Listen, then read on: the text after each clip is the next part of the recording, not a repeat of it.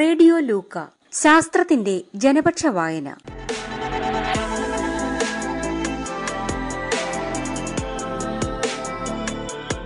ജീവചരിത്ര novel അമ്മൂന്റെ സ്വന്തം Darwin.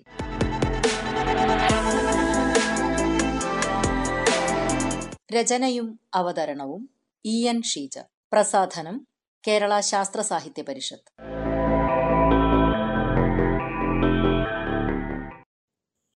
അമ്മൂന്റെ സ്വന്തം Darwin അധ്യായം ഇരുപത്തിയൊന്ന് താളം ജീവതാളം. അമ്മുവിന്റെ മനസ്സ് അസ്വസ്ഥമാണ്. ചാൾസിന്റെ കത്തിലെ അവസാന ഭാഗം ജീവജാതികളുടെ മേൽ പ്രകൃതിയുടെ നിയന്ത്രണം എന്ന ആശയം അവളെ ആശയക്കുഴപ്പത്തിലാക്കിയിരിക്കുന്നു. അടുത്തയാഴ്ച നടക്കുന്ന സയൻസ് സെമിനാറിന് മാഷ് തന്ന വിഷയവും ഇതൊക്കെ തന്നെ. പ്രകൃതി നിർദ്ധാരണം പ്രകൃതിയുടെ സന്തുലിതാവസ്ഥ ജീവിക്കാൻ വേണ്ടിയുള്ള മത്സരം ഒരുപാട് ചിന്തിച്ചിട്ടും വ്യക്തത വരുന്നില്ല. മനസ്സിനുള്ളിൽ സംശയങ്ങൾ കലപില കൂട്ടിയപ്പോൾ അവൾ മുറിയിലേക്കോടി പ്രൊഫസറുടെ അടുത്തു പോയാൽ എല്ലാ സംശയങ്ങൾക്കും മറുപടി കിട്ടും. പക്ഷേ ആദി വീട്ടിലില്ലല്ലോ. ഇനി പോകുമ്പോൾ അവനെയും കൂട്ടാമെന്ന് ഏറ്റതല്ലേ? തൽക്കാലം പുസ്തകമൊന്ന് പരിശോധിക്കാം. അല്ല ഇതെന്ത് കഥ? ഒരാനയല്ലേ തല ഉയർത്തിപ്പിടിച്ച് അങ്ങനെ നിൽക്കുന്നത്? ഡാർവിനെ കുറിച്ചുള്ള പുസ്തകത്തിൽ ആനയ്ക്കെന്ത് കാര്യം? അമ്മു ആനയെ തന്നെ സൂക്ഷിച്ചു നോക്കി. എന്തേ വലിയ ഗൗരവം? ഞാൻ ഈ പുസ്തകത്തിലിരിക്കുന്നത് ഇഷ്ടപ്പെട്ടില്ലേ? കുട്ടിയുടെ പ്രിയപ്പെട്ട ചാൾസ് ഞങ്ങളെക്കുറിച്ചും പഠിച്ചിട്ടുണ്ട്. ആന തുമ്പിക്കൈ നീട്ടി അമ്മുവിന്റെ കവിളിൽ തൊട്ടു. ഒറ്റ നിമിഷം കൊണ്ട് അവളുടെ ഗൗരവം അലിഞ്ഞലിഞ്ഞില്ലാതായി. അവൾ ആ തുമ്പിക്കൈയിൽ ഒന്ന് തൂങ്ങിയാടി. അത്ഭുതമായിരിക്കുന്നു കേട്ടോ ഞങ്ങളുടെ ഇംഗ്ലീഷ് പുസ്തകത്തിൽ ഇതുപോലൊരു കഥയുണ്ട്. സുജാതയ്ക്ക് ചങ്ങാതിയായി ഒരാനയെ കിട്ടിയ കഥ. എനിക്കും കിട്ടിയില്ലോ ഒരു ചങ്ങാതി ആനയെ ഇനിയിപ്പോ എന്റെ ക്ലാസ്സിലെ കുട്ടികൾക്കൊക്കെ എന്ത് സന്തോഷമാവുന്നറിയോ? അമ്മു എങ്ങനെ സന്തോഷം പ്രകടിപ്പിക്കണമെന്നറിയാതെ കുഴങ്ങി. ആട്ടെ അമ്മു വലിയ ആലോചനയിലായിരുന്നുവല്ലോ എന്താ കാര്യം? ആന ചോദിച്ചു തീരും മുൻപേ അമ്മു സംശയങ്ങളുടെ കെട്ടഴിച്ചു. എല്ലാം കേട്ടുകഴിഞ്ഞതും ആനയൊന്ന് ചിരിച്ചു. ഒന്ന് തലയിളക്കി. അമ്മുവിന്റെ സംശയങ്ങൾക്കെല്ലാം മറുപടി പറയാൻ എനിക്കാവില്ല. എങ്കിലും ചിലതൊക്കെ പറയാം. അമ്മു ആനയുടെ വാക്കുകൾക്ക് കാതോർത്തു.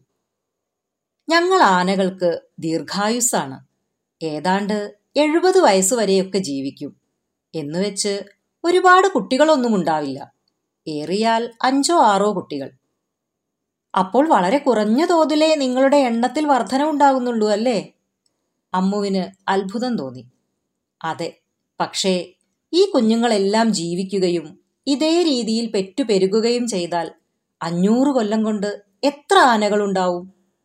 ആന അമ്മുവിന്റെ മുൻപിലേക്ക് ഒരു ചോദ്യം ഇട്ടുകൊടുത്തു. അമ്മു കണക്കുകൂട്ടി. അതെ അഞ്ഞൂറ് കൊല്ലം കൊണ്ട് ഏകദേശം ഏഴ് തലമുറകൾ. ഒരാനയ്ക്ക് അഞ്ചു കുഞ്ഞുങ്ങൾ. അവർക്ക് അഞ്ചു കുഞ്ഞുങ്ങൾ വീതം. അങ്ങനെ അഞ്ഞൂറ് കൊല്ലം കൊണ്ട് പതിനയ്യായിരത്തി അറുന്നൂറ്റി ഇരുപത്തഞ്ച് ആനകൾ. അപ്പോൾ നൂറാനകൾ അഞ്ചു കുഞ്ഞുങ്ങളെ വീതം പ്രസവിക്കുമ്പോൾ പതിനഞ്ച് ലക്ഷത്തിലധികം ആനകൾ. ആയിരം ആനകളുണ്ടെങ്കിലോ? അമ്പമ്പോ ഈ ഭൂമി ആനകളെ കൊണ്ട് നിറയുമായിരുന്നല്ലോ. അങ്ങനെ പെരുകാൻ പ്രകൃതി ആരെയും അനുവദിക്കുന്നില്ലല്ലോ. ദാ മുമ്പുണ്ടായ ഒരു സംഭവം കേൾക്കണോ? ആഫ്രിക്കയിലെ കെനിയയിൽ നടന്നതാണ്. അവിടെ ആനകളെ സംരക്ഷിക്കുന്ന ഒരു വനമേഖലയുടെ ഡയറക്ടർക്ക് ഞങ്ങളെ വലിയ ഇഷ്ടമായിരുന്നു. ആനകൾക്ക് കുളിക്കാനും വെള്ളം കുടിക്കാനും വേണ്ടി അദ്ദേഹം ആ പ്രദേശത്ത് ഒരുപാട് ജലാശയങ്ങൾ ഉണ്ടാക്കി. പന്ത്രണ്ടായിരം ചതുരശ്ര കിലോമീറ്റർ വിസ്തീർണമുള്ള പ്രദേശമായിരുന്നു ഇതെന്നോർക്കണേ അങ്ങനെ സൗകര്യങ്ങൾ വർദ്ധിച്ചതോടെ ആനകളുടെ എണ്ണവും കൂടി. മുപ്പത് കൊല്ലം കൊണ്ട് മൂന്നിരട്ടി ആനകൾ അവിടെ ഉണ്ടായി. പക്ഷേ ഇത്രയും വിസ്തൃതമായ പ്രദേശമായിട്ടുകൂടി അവിടെ നിന്ന് ലഭിക്കുന്ന ഭക്ഷണം ആനകൾക്ക് തികഞ്ഞില്ല. പെറ്റുപെരുകിയ ആനകൾ പാർക്കിൽ വലിയ നാശം വരുത്തി. നാലായിരത്തോളം ആനകളാണ് പട്ടിണി കിടന്ന് ചത്തത്. ഇപ്പോൾ അമ്മുവിന് മനസ്സിലായില്ലേ? ഇതാണ് പ്രകൃതിയുടെ കളി. പക്ഷപാതമൊട്ടുമില്ലാത്ത കളി. ആനയുടെ കണ്ണുകളിൽ പഴയ കാലത്തിന്റെ ഓർമ്മകൾ നിറഞ്ഞു നിന്നു. ശരിയാണ് ഇതുപോലൊരു കഥ ഞാനും കേട്ടിട്ടുണ്ട്. അമേരിക്കയിലെ അരിസോണയിൽ നാട്ടുകാർ പുള്ളിമാനെ സംരക്ഷിക്കാൻ ശ്രമിച്ച കഥ. അതെനിക്കറിയില്ല അമ്മു മുഴുവനും പറഞ്ഞേ. ആന കഥ കേൾക്കാൻ തയ്യാറായി. അരിസോണയിലെ നാട്ടുകാർക്ക് സൗമ്യ പ്രകൃതിയായ പുള്ളിമാനുകളെ വലിയ ഇഷ്ടമായിരുന്നു. ചെന്നായ്ക്കളിൽ നിന്ന് മാനുകളെ രക്ഷിക്കാനായി ഇവർ ചെന്നായ്ക്കളെ നിരന്തരം വേട്ടയാടി. അങ്ങനെ ചെന്നായ്ക്കളുടെ എണ്ണം വളരെ കുറഞ്ഞു.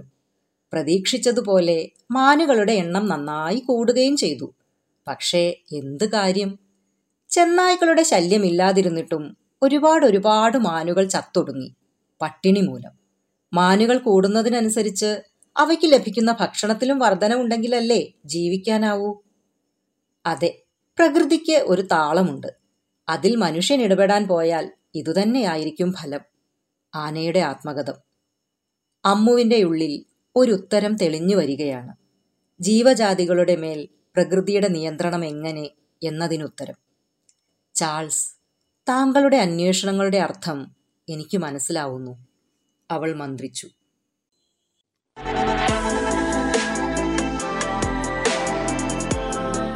ജീവചരിത്ര നോവൽ അമ്മുവിന്റെ സ്വന്തം ഡാർവിൻ. രചനയും അവതരണവും ഇ എൻ ഷീജ. പ്രസാധനം കേരള ശാസ്ത്ര സാഹിത്യ പരിഷത്ത്.